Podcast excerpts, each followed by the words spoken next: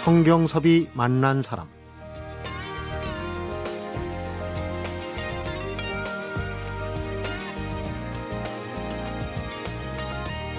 범종이라는 게 있습니다. 절에서 사람을 모이게 하거나 시각을 알릴 때 치는 종이죠. 이 범종에는 종소리를 듣는 순간만이라도 욕심이나 성냄, 어리석음에서 벗어나 보고자 하는 신앙적인 의미가 담겨 있다고 합니다. 비단 범종이 아니어도 누구에게나 이런 내게 자극을 주는 무언가가 있을 텐데 그게 바로 자신에게는 문학이라고 털어놓은 시인이 있습니다. 올해 시집과 산문집을 동시에 출간하고 문단 대비 43년을 돌아보는 동국대학교 석좌 교수 문정희 시인입니다. 어서 오십시오. 반갑습니다. 안녕하세요. 네. 꼭 모시고 싶었는데 드디어 시간이 왔어요. 아, 고맙습니다. 저를 기다려주는 남자가 있다니요. 음, 저도 그런 생각을 가졌는데 어떤 시인이 그랬다고 그러죠. 문 시인한테 시들지 않는 젊음의 분위기가 느껴진다. 건방지기 짝이 없는 얘기예요. 시들지 않다니요. 저는 열심히 시들고 있고 그 시든다는 것을 영광으로 생각하고 있는데요. 어, 왜냐하면 네. 살아있는 꽃이니까. 살아있는 꽃이 오래가는 꽃도 있지 않습니까? 네. 100년 초도 있고. 그리고 꽃에는 주름살과 늙음의 DNA가 없다고 봐요. 네. 모든 살아있는 순간이 음. 꽃의 생명이고 꽃의 전부니까. 음. 네. 은근히 시인을 하시네요. 그런데 이런 지 외적인 아름다움도 아름다움이지만은 그 지금 등단 첫 여고생 10까지 합치면은 지금 한 50년 정도까지. 그렇습니다. 네. 그런데 아직도 그 도전적이고 또 용기를 잃지 않는 또 관능신이라고 또 어디 가서 어, 자랑 자랑도 좀 하는데 그 50년 정도 시를 썼으면 어, 올해 갓 나온 신인보다 50배쯤 잘 썼으면 참 좋겠어요. 네. 근데 시라는 것이 50년 됐다 해서 50년 잘 쓰는 것이 아니고 네. 매 순간 처음이니까 아마 그런 힘 때문에 여기까지 밀려온 것 같아요. 음. 그나저나 그 저희 프로그램 작가를 통해서 섭외를 전화를 드렸더니 일본에서 네. 받으셨어요. 일본엔 네. 또 웬일로 가셨습니까? 제가 히로시마에 갔었어요. 제가 일본은 뭐 한 여나무 번 갔었는데 히로시마는 음. 처음이었습니다. 왜냐하면 이것도 어쩔 수 없이 제 얘기가 좀 나오는데 네. 2010년도에 스웨덴에서 시카다상이라는 상을 받았거든요. 시카다상. 네, 시카다는 영어로 매미라는 뜻인데 일본이 그 히로시마에 원자 폭탄이 떨어져서 전 도시가 폐허가 됐을 때 모든 사람들이 절망하고 있을 때 최초로 생명의 징후가 아, 나타나기 시작하는데 그게 매미 울음소리였다 그래요. 아, 그래요. 그래서 그 생명의 어떤 영원함과 그 생명성과 그런 어떤 희열과 아름다움을 노래한 시를 쓴 시인이 헨리 마르틴손이라는 스웨덴 시인인데 네. 그 시인이 그런 일련의 작품으로 1974년도에 노벨 문학상을 받게 됩니다. 네. 그래서 그 헨리 마르틴손 재단이 제정한 상 이름이 시카다 매미상이고 어, 네. 그 상을 공교롭게도 제가 받게 되어서 음.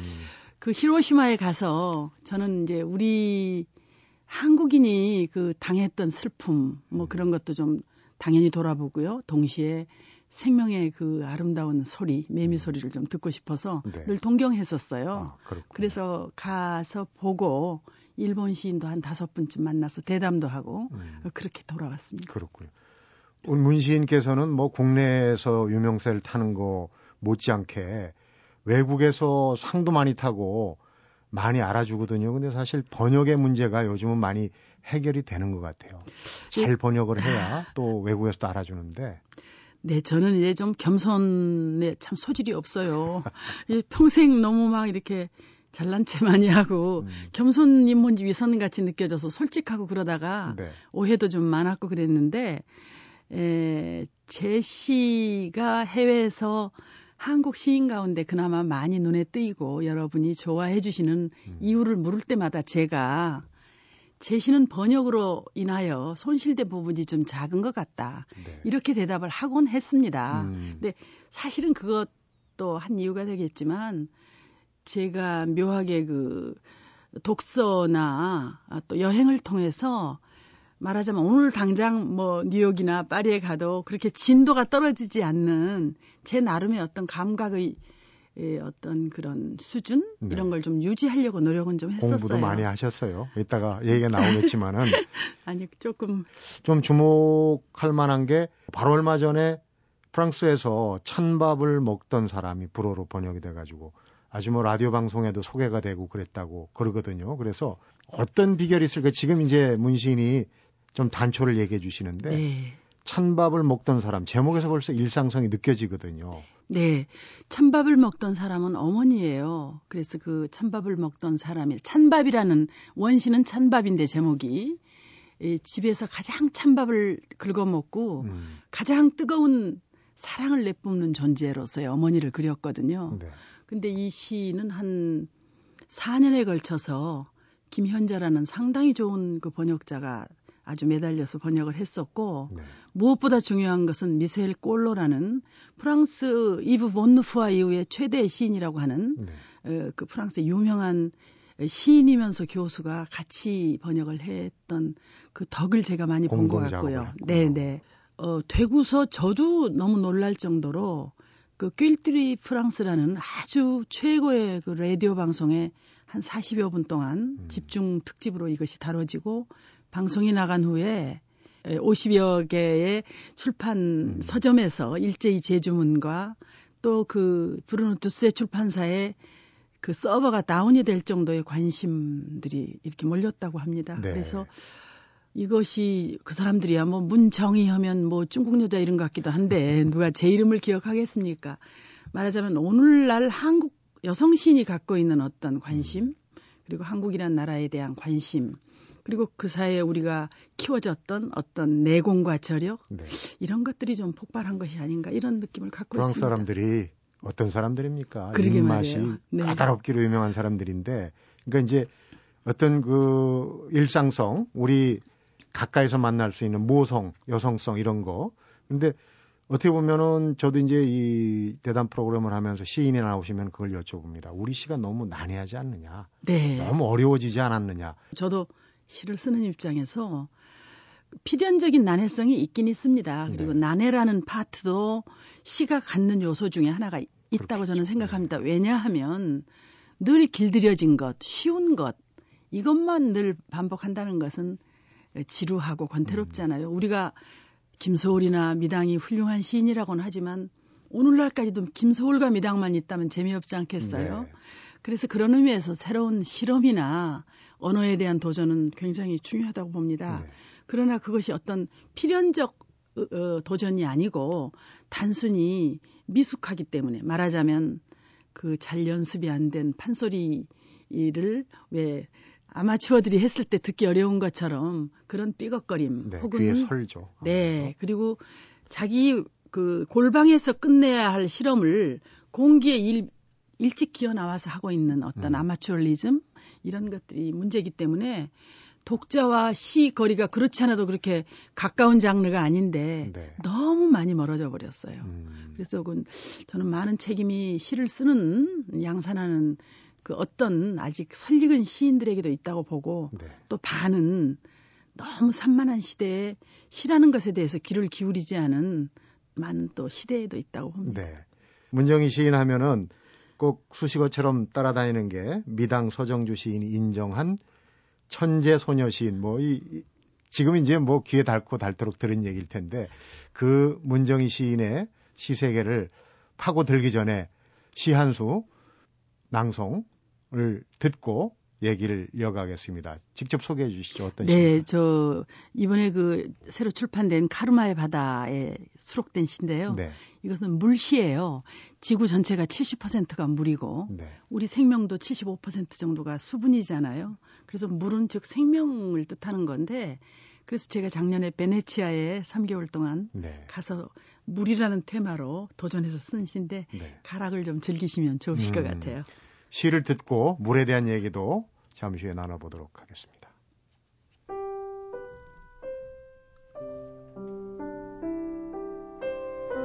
물시 나옷 벗어요. 그 다음도 벗어요. 가고 가고 가는 것들 아름다워서 주고 주고 주는 것들 풍요로워서 돌이킬 수 없어 아득함으로 돌아갈 수 없어 무한함으로 부르르 전율하며 흐르는 강물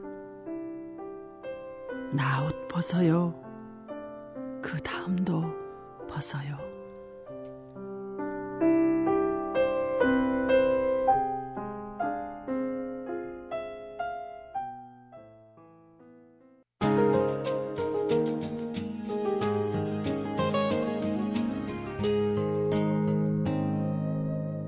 성경섭이 만난 사람. 네. 뭔가 가식의 옷을 벗게 만드는 그런 시가 아닌가. 너무 평이 나갔나요? 벗으셨어요? 저도 앞머리 이런 시가 있더라고요. 오래된 시입니다. 어떤 시일까요? 지금 내 가슴에 순수한 백지는 젖어가고 있다. 와, 이건 고3 때 제가 쓴 거예요. 그렇죠. 고등학교 3학년 때 동국대 백일장에 가서 음. 플래카드라는 제목이 나왔는데 그때 4.19 후가 돼가지고 플래카드라는 사물이 네. 그런 플래카드라는 외래어가 처음으로 우리 옆으로 온 거예요. 근데 그 백일장에 갔더니 진명여고 3학년 학생으로 네. 플래카드 이런 제목이 나왔어요. 그때 미당 선생의 눈에 들은 거예요. 네, 근데 그 뒤에 시도 네. 본인 시니까 기억하시겠죠? 미당 선생님이 심사를 하셨는데 네. 에, 지금 내 가슴에 가장 순수한 백지는 젖어가고 있다. 음. 학처럼 목을 뻗고 태양을 목매이게 부르는 아우성이 소나기처럼 지나간 거리 절대의 호흡으로 떠밀리는 언어가 있다. 다 못되는데 그 뒤에 이런 게 있어요. 네. 어, 이젠 두 동강이 나서 희미해진 산하에 푸른 풍경화를 꽂자고 음. 그리고 서투른 풍금 소리 같은 자유여 민주여 음. 결코 순백해야만 하는 어머니요. 그 고3 학생이 지금 생각하면 분단 문제를 얘기한 거예요. 네. 그러니까 미당이 뭐, 와, 이런 학생이 어디 있냐. 너무 잘 썼다. 막 그래. 그렇게 칭찬하셨던 기억이 바저, 어, 음. 어제 같습니다. 네. 전율이 느껴져요. 아니, 고삼 그때는 시대적인 상황이 좀 비장미가 있던 시절. 근데 고3 여학생으로 이렇게 쓴 거는 저도 그날 실수했나 봐요. 남다른 거죠. 여고생이 시집을 처음 냈다 그러는데 그건 이제 확인을 좀 해봐야 될 것 같고. 그래 말해요. 아마 있을지도 몰라요. 근데 거의 이제 그때 화제는 한국 유사일의 여고생 최초의 시집 그렇게 했었거든요. 미당 선생이 제목을 지어줬다는 게 또 더 네. 제목이 뭐였죠? 꽃숨이라는 제목인데 선생님께서 신월이라는 제목으로 할래, 꽃숨을 할래 그러셔요. 음, 신월이라는 건 새 달이란 뜻인데 그렇죠. 한자어여서 싫더라고요. 그래서 꽃숨은 처음 첫 숨결이다. 아주 아름다운 꽃이 탁 필 때 그 숨결이다. 이렇게 얘기하시더라고요. 아우, 그게 선택을 잘 하신 거예요. 그래서 꽃숨을 하겠다고. 현대문학상은 시인으로선 처음 현대문학상을 아니 탔다. 20대 시인으로는 처음 20대 받았어요. 시인으로는 네. 네. 그때 그때 현대문학상이라는 게 문학상이 하나밖에 없기 때문에. 굉장한 권위가 있었거든요. 그래서 대개 한 15년 정도 돼야만이 중견상을 받는 상인데 20대의 상으로는 제가 시에서 받았고 네. 소설은 최인호라는 작가가 받았었습니다. 네. 그런데 우리가 그런 말이 있습니다. 소년 급제, 소년 등과 어려서 과거에 급제하면은 그렇게 좋지만은 않다. 그러면 우선 저는 제가 굉장히 이 아주 우수한 사람인 줄 알았어요. 네. 그래가지고 어, 대학에 가면 전국을 휩쓰는 최고의 시인이 될 거고 화제의 한가운데 있는 시인이 될 줄 알았거든요. 근데 제가 했던 그 백일장 중심의 문학은 음, 진정한 문학이 아니었더라고요. 말하자면 어, 문학적 감각과 감수성과 재치와 순발이 있으면 할 수 있는 작업이었어요. 네. 그래서 현대문학상까지는 그런대로 그냥 그 어떤 그런 기본적 재능으로 좀 타고난 부모님께 배운 어떤 그런 걸로 미당세 문화에서 잘 나갔는데 80년이 됐어요. 그때 저는 이미 등단한 지가 한 10년 되는 중견이 됐고 어, 나라는 이제 광주 후유증이 커서 네. 굉장히 피폐하고 그랬었는데 이래 가지고는 뭐가 안 되지 않는다가 이런 느낌이 들더라고요. 그래서 상당한 그 여러 가지 것을 버리고 음. 뉴욕 대학으로 유학을 하게 됩니다. 네. 근데 가서 이제 엄청난 고생을 하고 음. 한 10년쯤 한국 문단과 유리되고 네. 어 다시 이제 힘을 좀 기르게 되죠. 어려운 시기, 아까 이제 소년 등과도 얘기했는데 어, 문학 세계, 시세계는 좀 밀어놓고 네. 개인적인 질문을 좀 드리겠습니다. 어, 스승 미당 선생의 어법으로 어디선가 인터뷰를 하셨어요. 미당 선생이 예, 말씀하시기를 나를 키운 건 파라리 바람이다 그랬는데 우리 문시인은 나를 키운 건 파라리 눈물 그리고 결혼이다 그랬어요. 결혼에 아니요. 어떤 의미를 둔 결혼은? 아니에요. 나를 키운 건 파라리 눈물이다라고 얘기했고 음. 내 생에 두 번의 사고가 있었다. 한 번은 결혼이었다 그렇게 얘기했는데 그거는 프리다 칼로라는 음. 멕시코 여성이 내가 내 인생에 겪은 두 개의 사고 하나는 교통사고를 해서 척추를 다친 것이고 음. 하나는 디에고 리베라라는 저 당대의 최고의 그 네.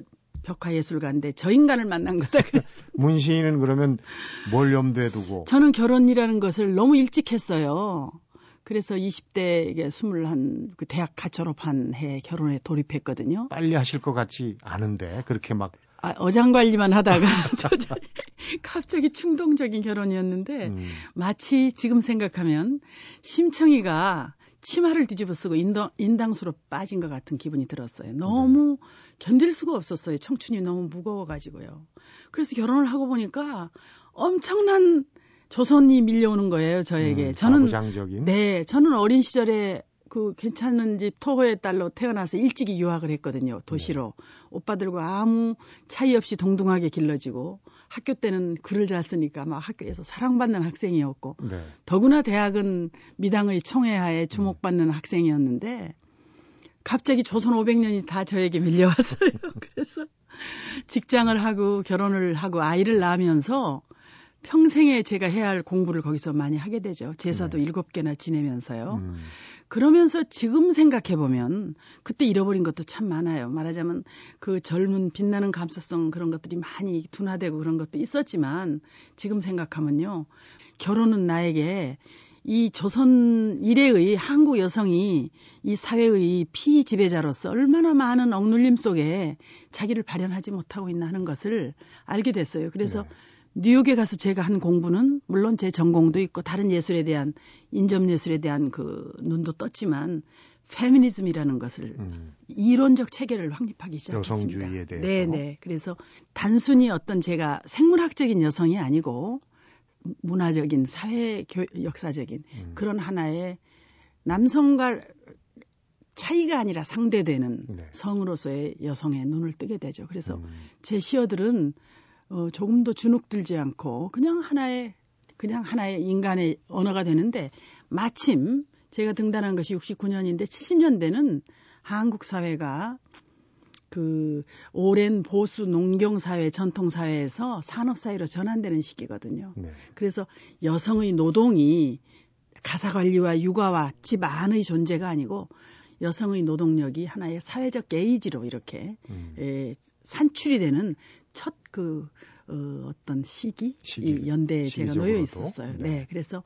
제가 제 윗대의 여성 시인들 뭐 노처명이라든가 뭐 지금 생존해 계시지만 우리 김남조 선생님이라든가 이런 분들과 확연히 구별되는 그 어떤 문학사적 분기점에 다행히 있게 된늘 음. 논의가 되는 그 좋은 조건이 되고 어떻게 있습니다. 보면은 네.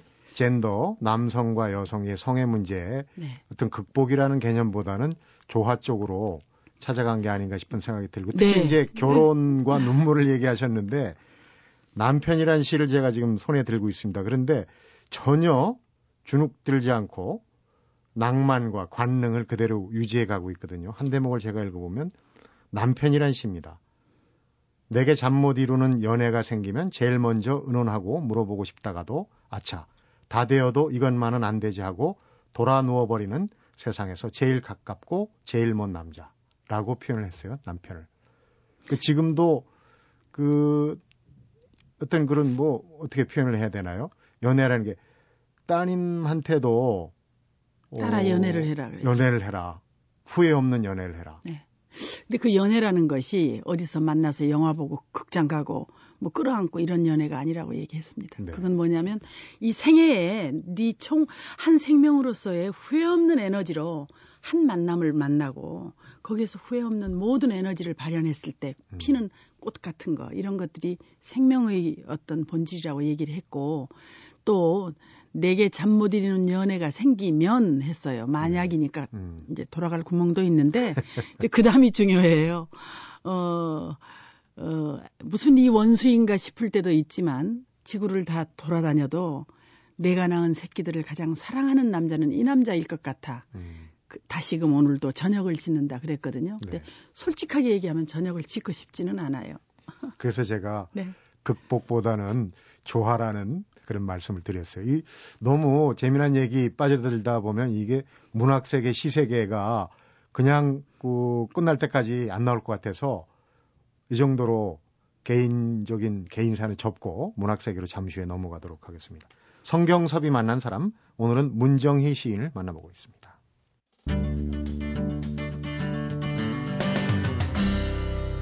성경섭이 만난 사람 이번에 나온 시집 카르마의 바다 아까 이제 베네치아 연애, 여행하면서 건져낸 시들로 이제 만든 책이다 말씀을 하셨는데 이것도 인터뷰에서 듣기에 따라서는 오호 용감한 건가?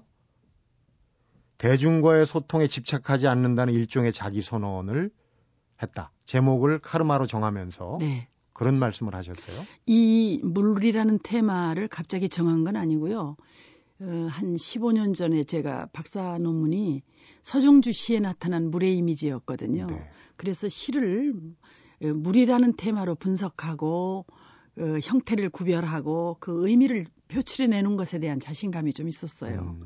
미당 시도 대단한 걸로 보지만 실은 미당의 초창기 화사라는 그 시에 나오는 네. 피들이 눈물이 되고 눈물이 아지랑이가 되어서 하늘로 오르고 하늘에 동천이 되어서 다시 떠 있다가 질맞이의 논밭에 그 똥오줌이 되어서 음. 다시 곡식을 길러서 우리가 먹고 하는 대일대 만다라가 이 당시에 한 세계예요. 네. 그렇게 본다면 이 물이라는 테마는 정말 문학으로 한번 대결해 보고 싶은 그런 테마였기에 네. 그래서 물을 쭉 썼어요. 그런데 그 물의 완성은 이제 베네치아 3개월에 가서 집중적으로 이제 했는데 이번 카르마의 바다, 업보의 바다라고 제가 제목을 카르마가 네, 불교 용어죠. 네, 네 붙이면서 뭐 사랑의 바다, 시인의 침대 뭐 이러있으면 조금 더 독자가 왔을지도 몰라요. 네.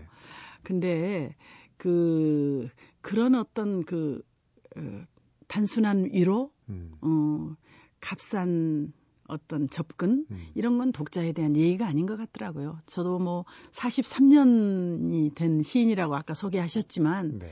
그것이 제 문학의 성숙도는 얘기하지 않는다 하더라도 적어도 시인으로서의 어떤 그 자세의 성숙도는 좀 가져야 되지 않겠나 네. 싶어서 이런 좀 어려운 제목도 한번 붙여보고요.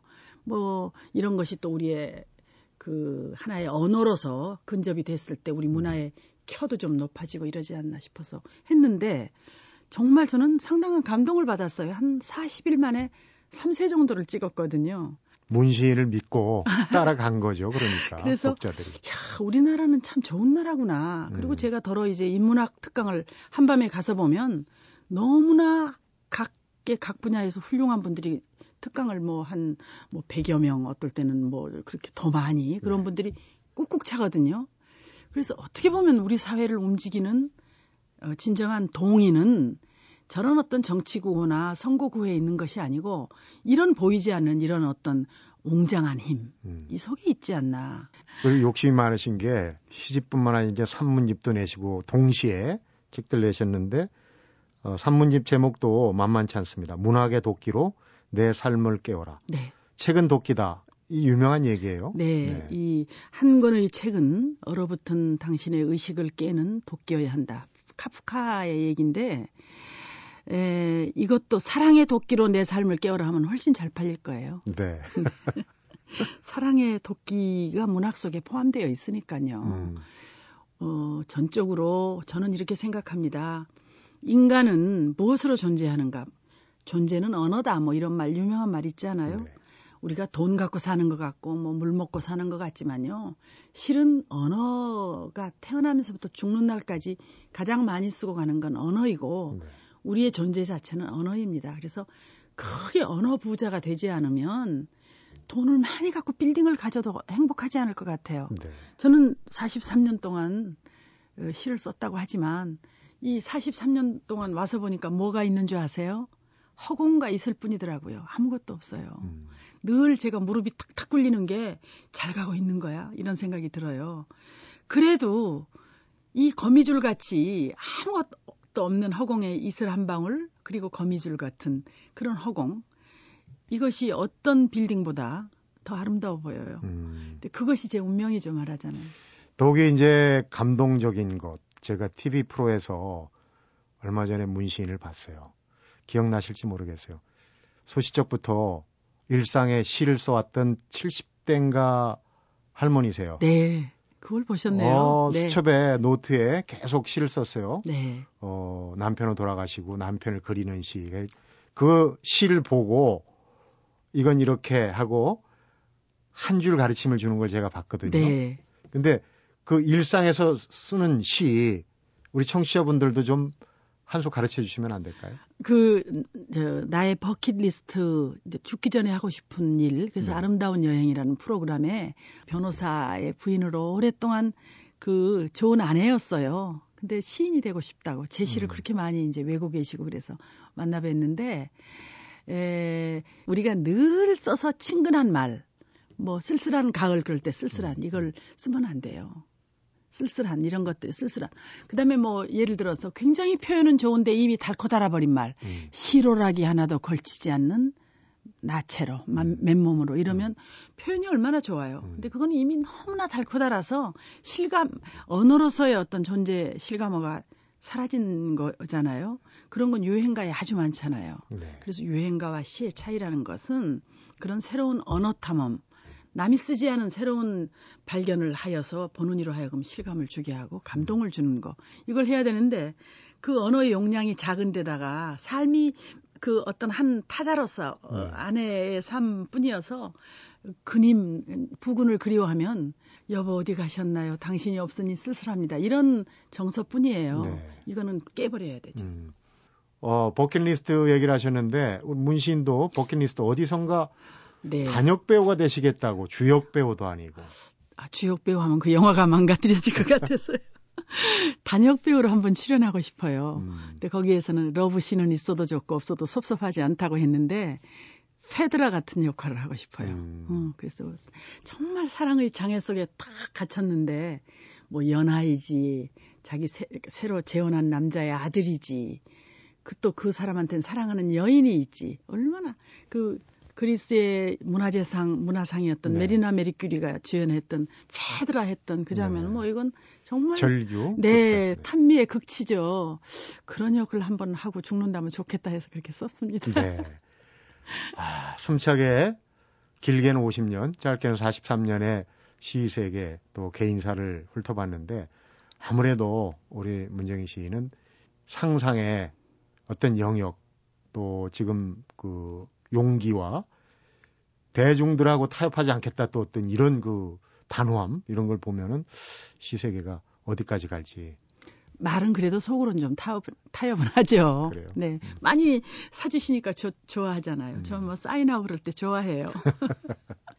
상당히 제가 속으로는 그니까 그 허폼을 좀 많이 잡죠. 음. 속으시면 안 돼요. 오늘 그 문정희 시인의 팬들도 아 저런 면이 있었나 물론 이제 아유 또 저 얘기거나 할 수도 있지만 저런 면이 있었나 하는 새로운 면을 또 발견한 시간이 아니 근데 아닐까 정말 싶어요. 너무 좋은 질문을 해 주셔서 네. 인터뷰가 사실은 제가 좀 식상해 있거든요. 네. 근데 좋았어요. 저도 좋았습니다. 고맙습니다 오늘. 네, 정말 고맙습니다.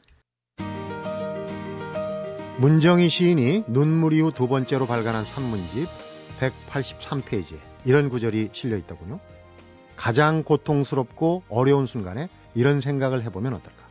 어쩌면 성공의 힌트를 주기 위해 신이 내린 기회가 아닌가 하는 것이다. 만약 혹시 오늘이 다소 괴로운 날이라면 부지런히 주위를 두리번거려 보시기 바랍니다. 힌트나 단서는 가까운 데 있기 마련이죠. 성경섭이 만난 사람 오늘은 여기서 인사드리겠습니다.